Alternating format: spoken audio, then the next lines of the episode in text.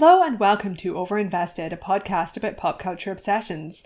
I'm Gavia Baker Whitelaw, and here is my co host, Morgan Davies. Hello. So, this week we watched The Music Man, a 1962 musical starring Robert Preston as a con artist named Harold Hill. Set in 1912, he attempts to swindle the conservative townsfolk of River City, Iowa. He convinces them to pay him to start a marching band with the local boys, but the twist is, he knows nothing about music. The plan is to scam the townspeople out of paying for the marching band uniforms and then skip town. But the local librarian, played by Shirley Jones, sees through his ruse. So, Gavia, you had seen this movie before, yes? Yes. I need you to explain to me, and also by extension to my mother, with whom I watched this film, why you forced us to watch two and a half hours of this movie because we need answers. We were not happy last night. This, Morgan. this did not go over well. Would you like to do a different film for this episode, Morgan? Well, I think it's too late because we already watched it and we announced it publicly, and it's we've committed. I did not spend two and a half hours on this for no output, so we're recording this fucking episode. It's it's happening. My opinion is that while overlong, this film is an entertaining piece of light entertainment with a couple of very fun musical numbers, which was also a colossal success during the time. Yeah, this is good. We haven't done an episode like this in a while where we have like genuinely just truly opposing up opinions. I literally was saying to my mom afterward, I was like, I just feel so bad if anyone like watched this as a result of us saying we were going to do this. And she was like, Well, it's Gav's fault. You can say it's Gav's fault. And I was like, I'm going to say you said Oh no, that. I really didn't think. I thought you were going to be like, this film is okay. oh, oh no. From the first scene, I was like, oh, oh, this is unfortunate. But I was watching with my mother, and we were both just saying nothing because we were watching a movie. And there's a song quite near the end called Shipoopi, which I, Which is like parodied in that, like, what is it, like Family Guy or something? yeah, which is all about how if a girl like kisses you on the first date or the second date, you know that she's no good. But if she waits till the third date, then you've got a, a good one on your hands. And my mother just started like covering her face with like horror. And it was like when you're in a movie theater and the whole movie, the whole audience is sort of like going along with the movie up to a point and then something so absurd happens that the audience just like loses it and like can't take it anymore. And we Oh, both no. just were like, oh my god, this movie's so bad. Like we just could not cope. See, when my friends and I watched this, we were just like, this is amusingly conservative. Yeah, I found it well, offensively conservative, but also just like a bad film. So there were two things going on that I did not enjoy. One, the plot and the politics, and two, the filmmaking and the music. Really, just the whole thing did not go over well with us. Oh no, we really should have done old school West Side Story. yes, the whole time I was thinking we could have just done an episode on West Side Story, but alas, it's too late. We'll do that later in the year before the new West Side Story comes out. I mean, there is stuff to talk about with this movie because the ways that it fails are kind of like mesmerizing to me. I should say, and I think we said this at the end of the last episode, that like the reason I wanted to do a musical was that obviously In the Heights just came out, and we can't do that at the moment because of the release situations. But I, I did see it, and I thought it was fine, but I was really frustrated by the way it was directed.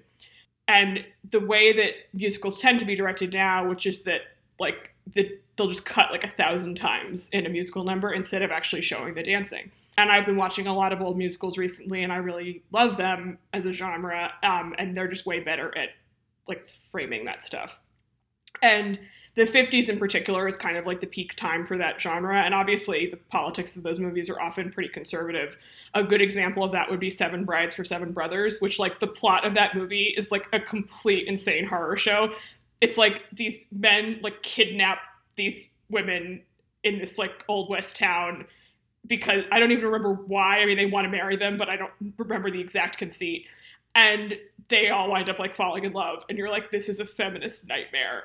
But the dancing in that, I think, is meant to be considered like perhaps the best dancing basically in like any movie from that time. It's unbelievable.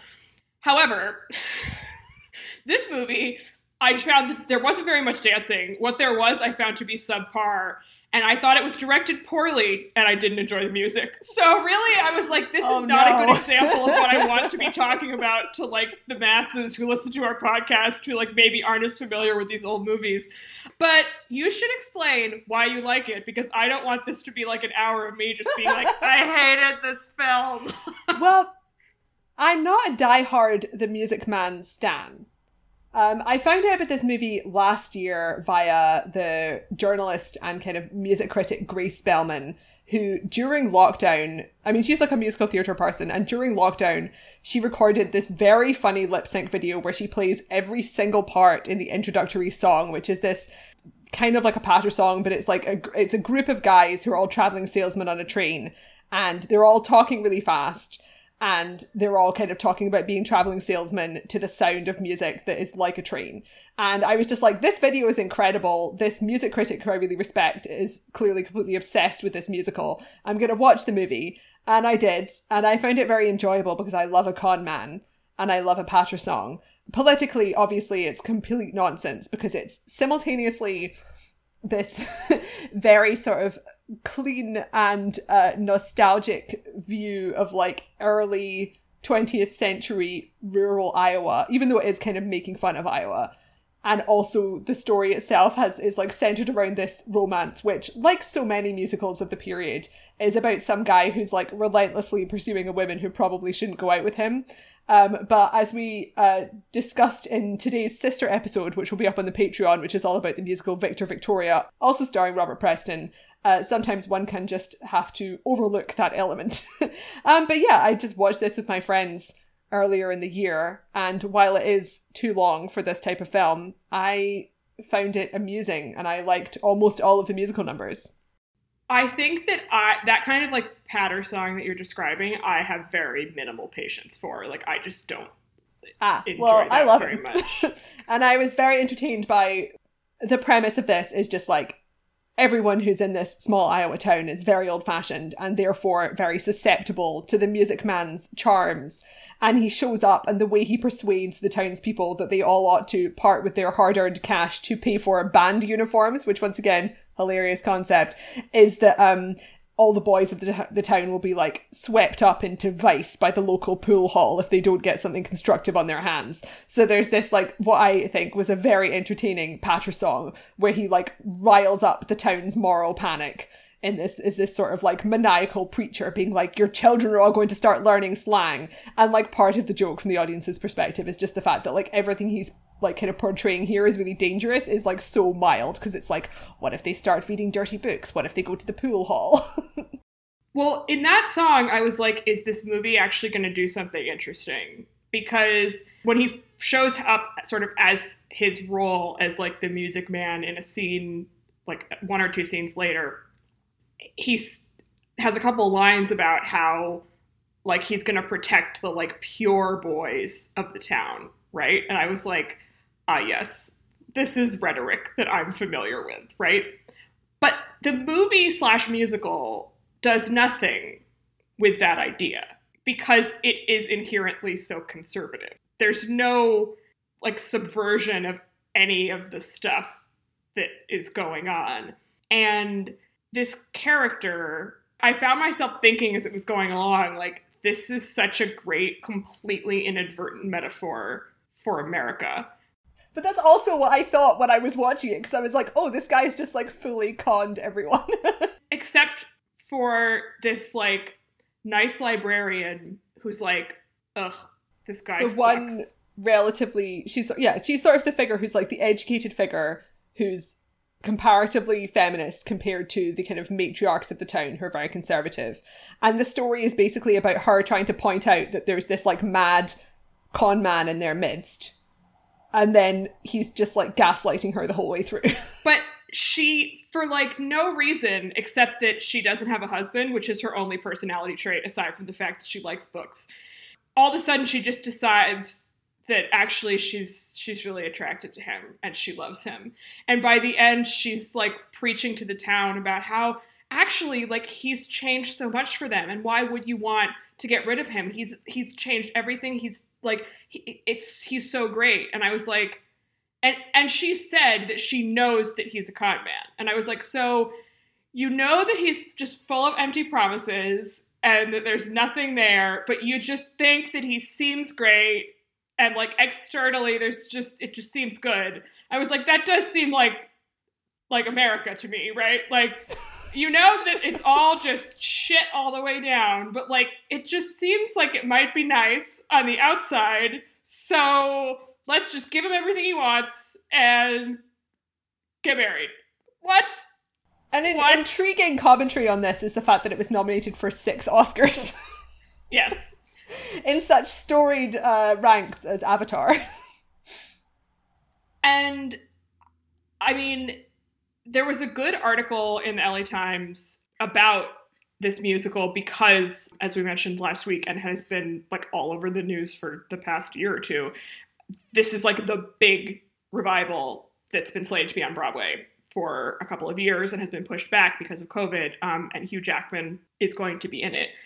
And they've been like desperately trying to save this production, which is going to happen through obviously the like financial issues through having it been delayed and then also scott rudin was the producer on it and then they had to get him off of the show and, and it took hugh this, jackman like, a long time to even vaguely disassociate himself yes. from scott rudin it's it's been it's been not a great situation but this article which was written by um, ashley lee in the la times she's like so why is this why are they making such a desperate effort to do The Music Man in 2021. Like, why is this the musical?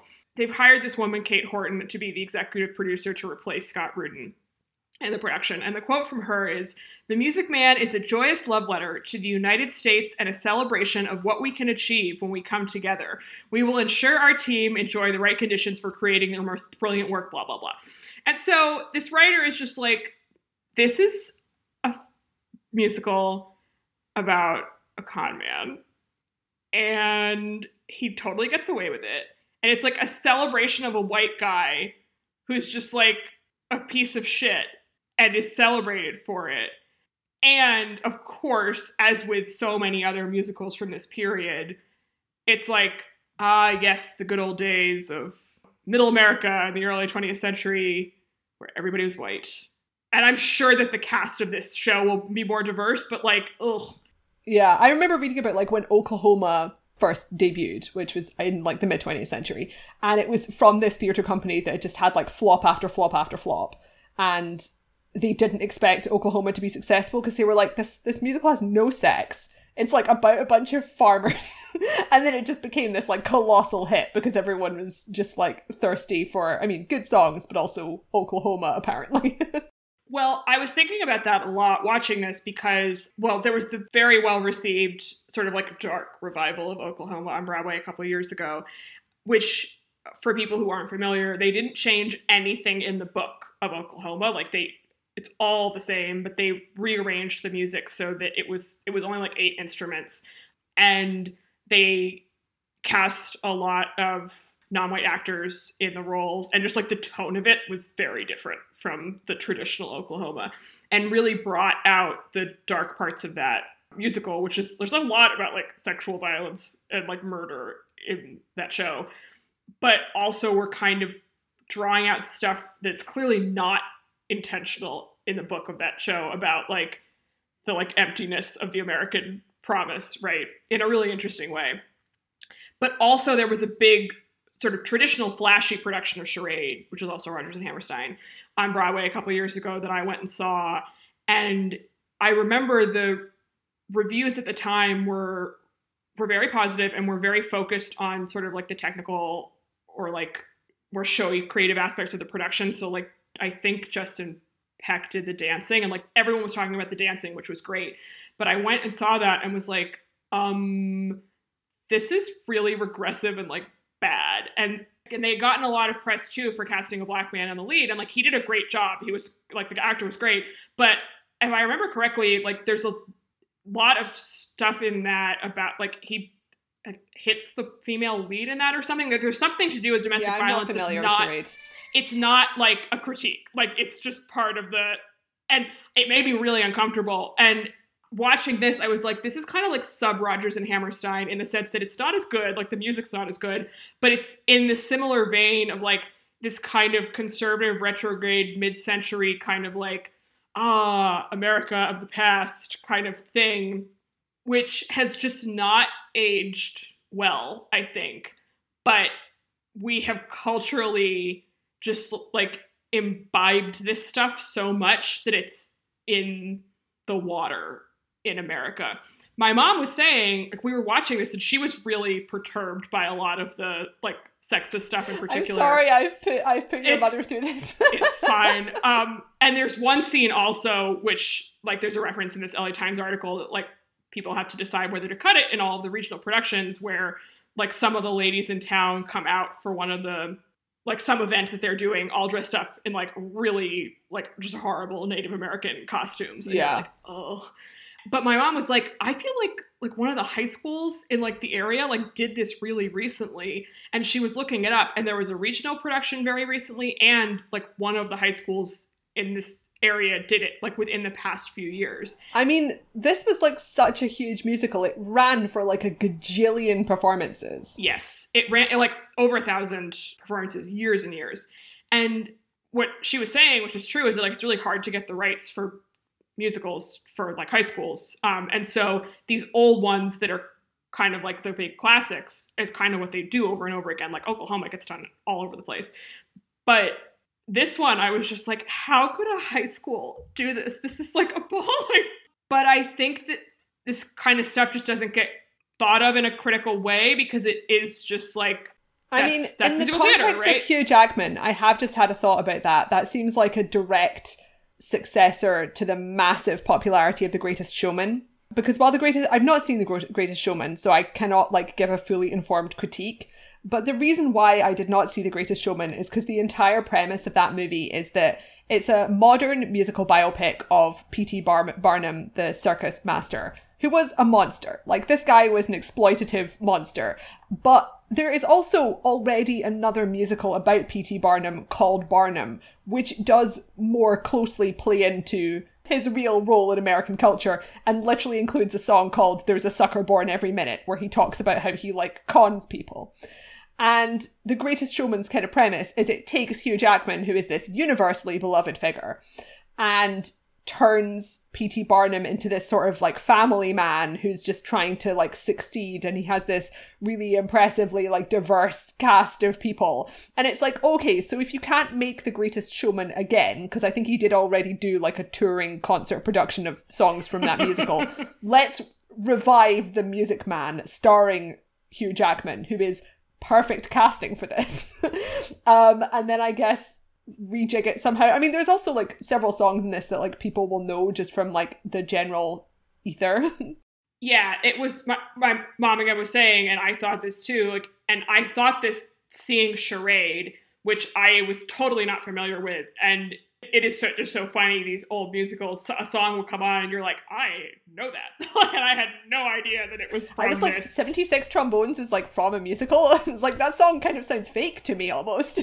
The one she sings at the end, Something to do with like Moonlight or whatever. yeah, it's like incredibly famous and recognizable. And I just kept thinking, this awful man does not deserve this like beautiful song from you.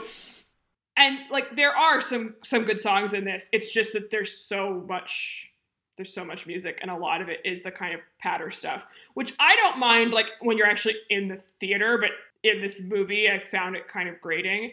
And a lot of what I was thinking watching it was this would probably be fun in the theater, even if it's still kind of retrograde. That's okay, right? You're sort of like, well, this is entertaining. But I couldn't really get past that thought watching the film.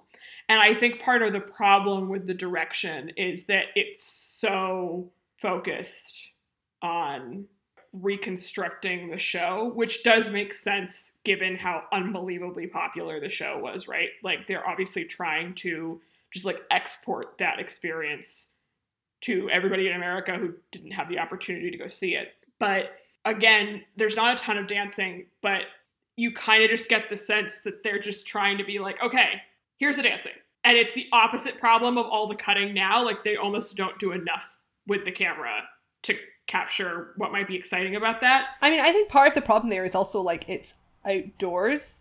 Like they set a lot Yeah. of it sort of like in outdoor scenes in the town, which is not like an instinctively good place to have a dance sequence that's being like directly transferred from the stage.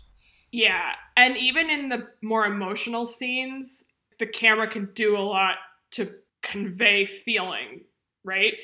I just watched West Side Story, which again, I'm sure we'll talk about at some point later in the year in the run up to the release of the remake. And there there are some scenes with a lot of people in them, but like the ballads that are just Tony or Maria, i there's a lot in close up and like they're just shot incredibly well so that you get a sense of like that feeling from them. And the guy who plays Tony in that is not good, but it doesn't matter because the movie's so well directed that you're just like swept up in it. And the woman who plays the love interest in this, um, Shirley Jones, who is very famous and was in Oklahoma too, is fantastic. Like she is an incredible singer. She's really good. But the camera doesn't do enough to like put you inside her feelings, I felt like. That when she's singing those the big ballads that she gets, I could appreciate the music because her voice is so great. But I felt kind of removed from the experience because the camera's just kind of like set back a little bit and the lighting's just like very bright. And it's like, here you go. I do think this is a still a good example of like what we were kind of talking about generally in terms of the clash between modern and classic musicals though where it's like they went out of their way to kind of cast musical theatre people, specifically Robert Preston in the lead role, who I think is great, no matter what. I'm not sure if Morgan agrees, but I thought I think he's very entertaining, and he was the guy who kind of originated the role on Broadway and played it for like something like 800 performances, which is difficult for me to believe conceptually. Um, but like because in the lead roles you've got these people who are like they specialize in stage musicals, it comes across very differently from a lot of contemporary mainstream musical movies because so many of them are geared towards a casting people like Emma Watson who simply are not strong singers and are not Broadway backgrounds. Yeah. and B, as Morgan has said, the fact that like the cinematography is a disaster in modern films because like they either don't show what's happening in the performer's full body or like they just edit everything to three second cuts, which removes all of the wonder of a musical. Yes. I thought he was fine. I think the problem with that performance for me is the romance, which is like goes beyond his performance in terms of the problems. But I was thinking about Hugh Jackman a lot watching it, obviously, because we know that this is coming. I now kind of really want to see that show to compare I'm them. very but- curious because, like, how do you update that, like, conceptually? I know. But I think he's really good, Preston, at playing like the facade of this con man. But for the romance to work at all, I think you have to have a sense of like something behind that, right? That she would be drawn to, which I think Hugh Jackman could absolutely, like, definitely do very easily. Like, that's in his wheelhouse for sure a movie I was thinking of that he did recently that he was incredible in was um, the HBO film Bad Education that aired last oh, year. I'd really I- like to see that. you should definitely watch it. He's just fantastic in it. Um, it's a different kind of part because the character is not. I mean, he's meant to be charismatic, but like he's he's bad. Like he's not playing a good person in that. It's based on a true story. Of, like this guy was like a guidance counselor or something in a in a high school in Long Island. He was a scammer, and you both get the like again the facade of someone who's incredibly charming and is like scamming all of these people in the town and the underbelly of this guy who just is really just fucked up and miserable.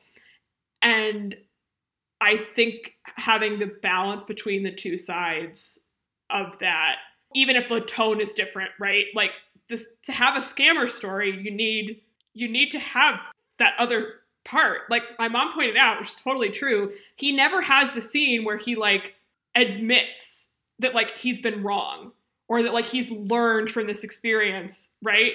Like he says to the the little brother of of the love interest at the end that like he is a liar but he doesn't have a moment where he like basically is shamed, which is really important for a movie like this because in order to buy into the romance and the idea that like he's reformed, you have to have the moment where the character is like in the bottom of the like narrative like trench basically Yeah. right so that they can come out at the the top again. redemption arc. Is there a precedent for Broadway shows inserting a stylistically similar new song in to like give a new beat? Like legally speaking, what's the? I don't think that that will happen. But I'm just really curious to see how the performance changes it because I feel like Jackman could make this character a lot more appealing to me, but there's still like essential problems with the script. There was another, I mean, they did um, My Fair Lady on Broadway recently, and that's another musical from around the same time that has like real problems. And what they did with that was reinsert a lot of the dialogue from Pygmalion, which is like more feminist than My Fair Lady. And basically, like, they just like had taken that out of My Fair Lady when it was adapted and they like put it back in and slightly tweaked the ending, but not with dialogue. Like, they, it was like she leaves at the end of the musical, but they just had her like go off as opposed to like adding a scene, right? Um, and I thought that was an incredibly smart adaptation of that musical to make it kind of work for modern audiences better while also still being like a very conventional musical theater experience like they're wearing fancy dresses and you know. But that's kind of a unique situation because it's based on this other text that's also very familiar to people and like they can draw on that. Whereas this one like what do you do? Like it's it's hard to be like we're doing the music man and we've hired someone to write some new songs. Like that you know I was intrigued to note that there was a 2003 Disney made for TV adaptation of The Music Man as Men as well, which starred Matthew Broderick and Kristin Chenoweth. And I watched like a little clip on YouTube, which looked terrible because like they did the train song from the beginning, which is all like riffing on the idea of it being like sounding like a train, like a steam train. And it's exactly the modern problem of like they're just cutting every three seconds and you can't see the people who are singing and you can't see what's happening. And I'm like, why would you do this? But also, in general, it seems to be a completely straight adaptation because it's like a Disney ABC adaptation. But also, Matthew Broderick is one of the least intrinsically trustworthy men ever. Like, if, if Matthew Broderick tries to sell me something, I'm like, hell no. Get out. well i'm sure he was cast because he was in the producers or a Ferris Bueller. Yeah, you know, he's a he's a Broadway kind of guy.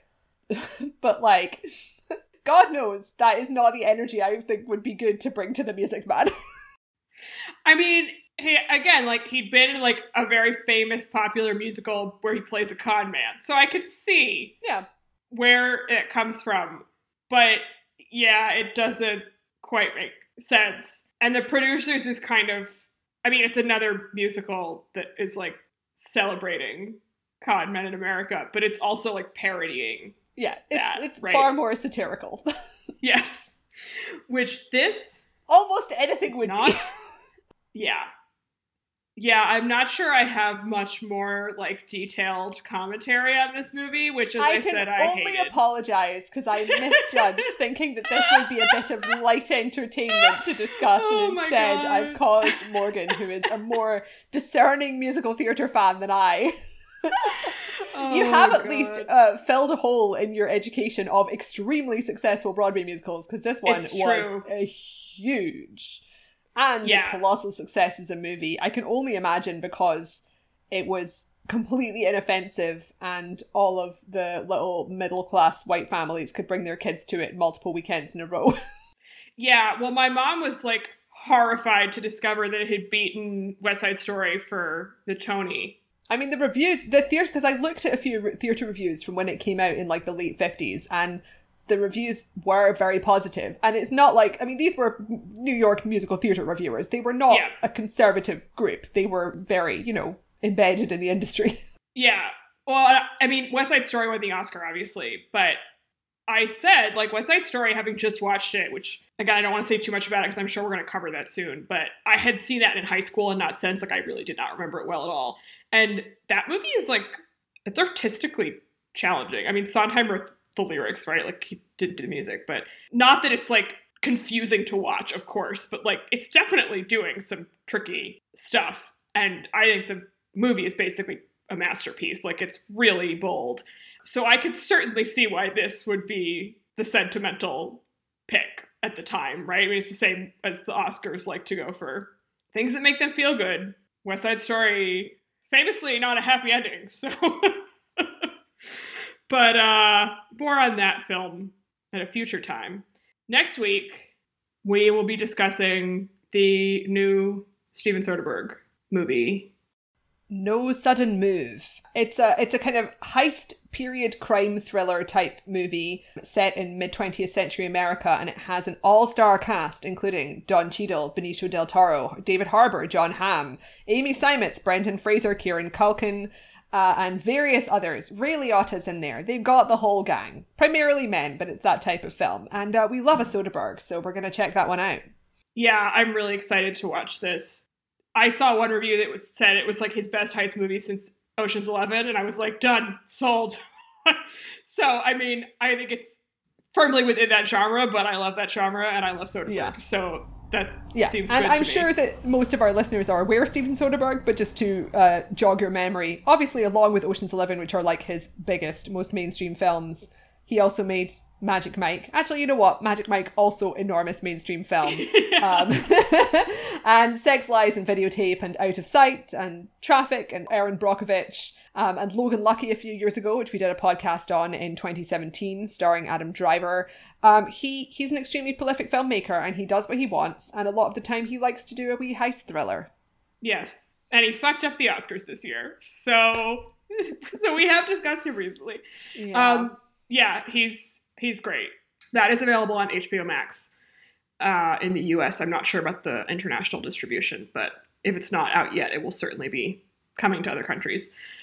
If you would like to support us on Patreon, you can do that at patreon.com slash overinvestedpodcast. Uh, thanks so much, as always, for listening to this slightly acerbic episode of Overinvested. Uh, Gavia, where can our listeners find you and your work online? You can find me on Twitter at hello underscore tailor, and you can find me on YouTube at Behind the Seams. And you can find me on Twitter and Letterboxd at ML Davies. The podcast is on Twitter at OverinvestedPod. Our Tumblr is Overinvested Podcast, and our website is overinvestedpodcast.com. Thanks. Bye.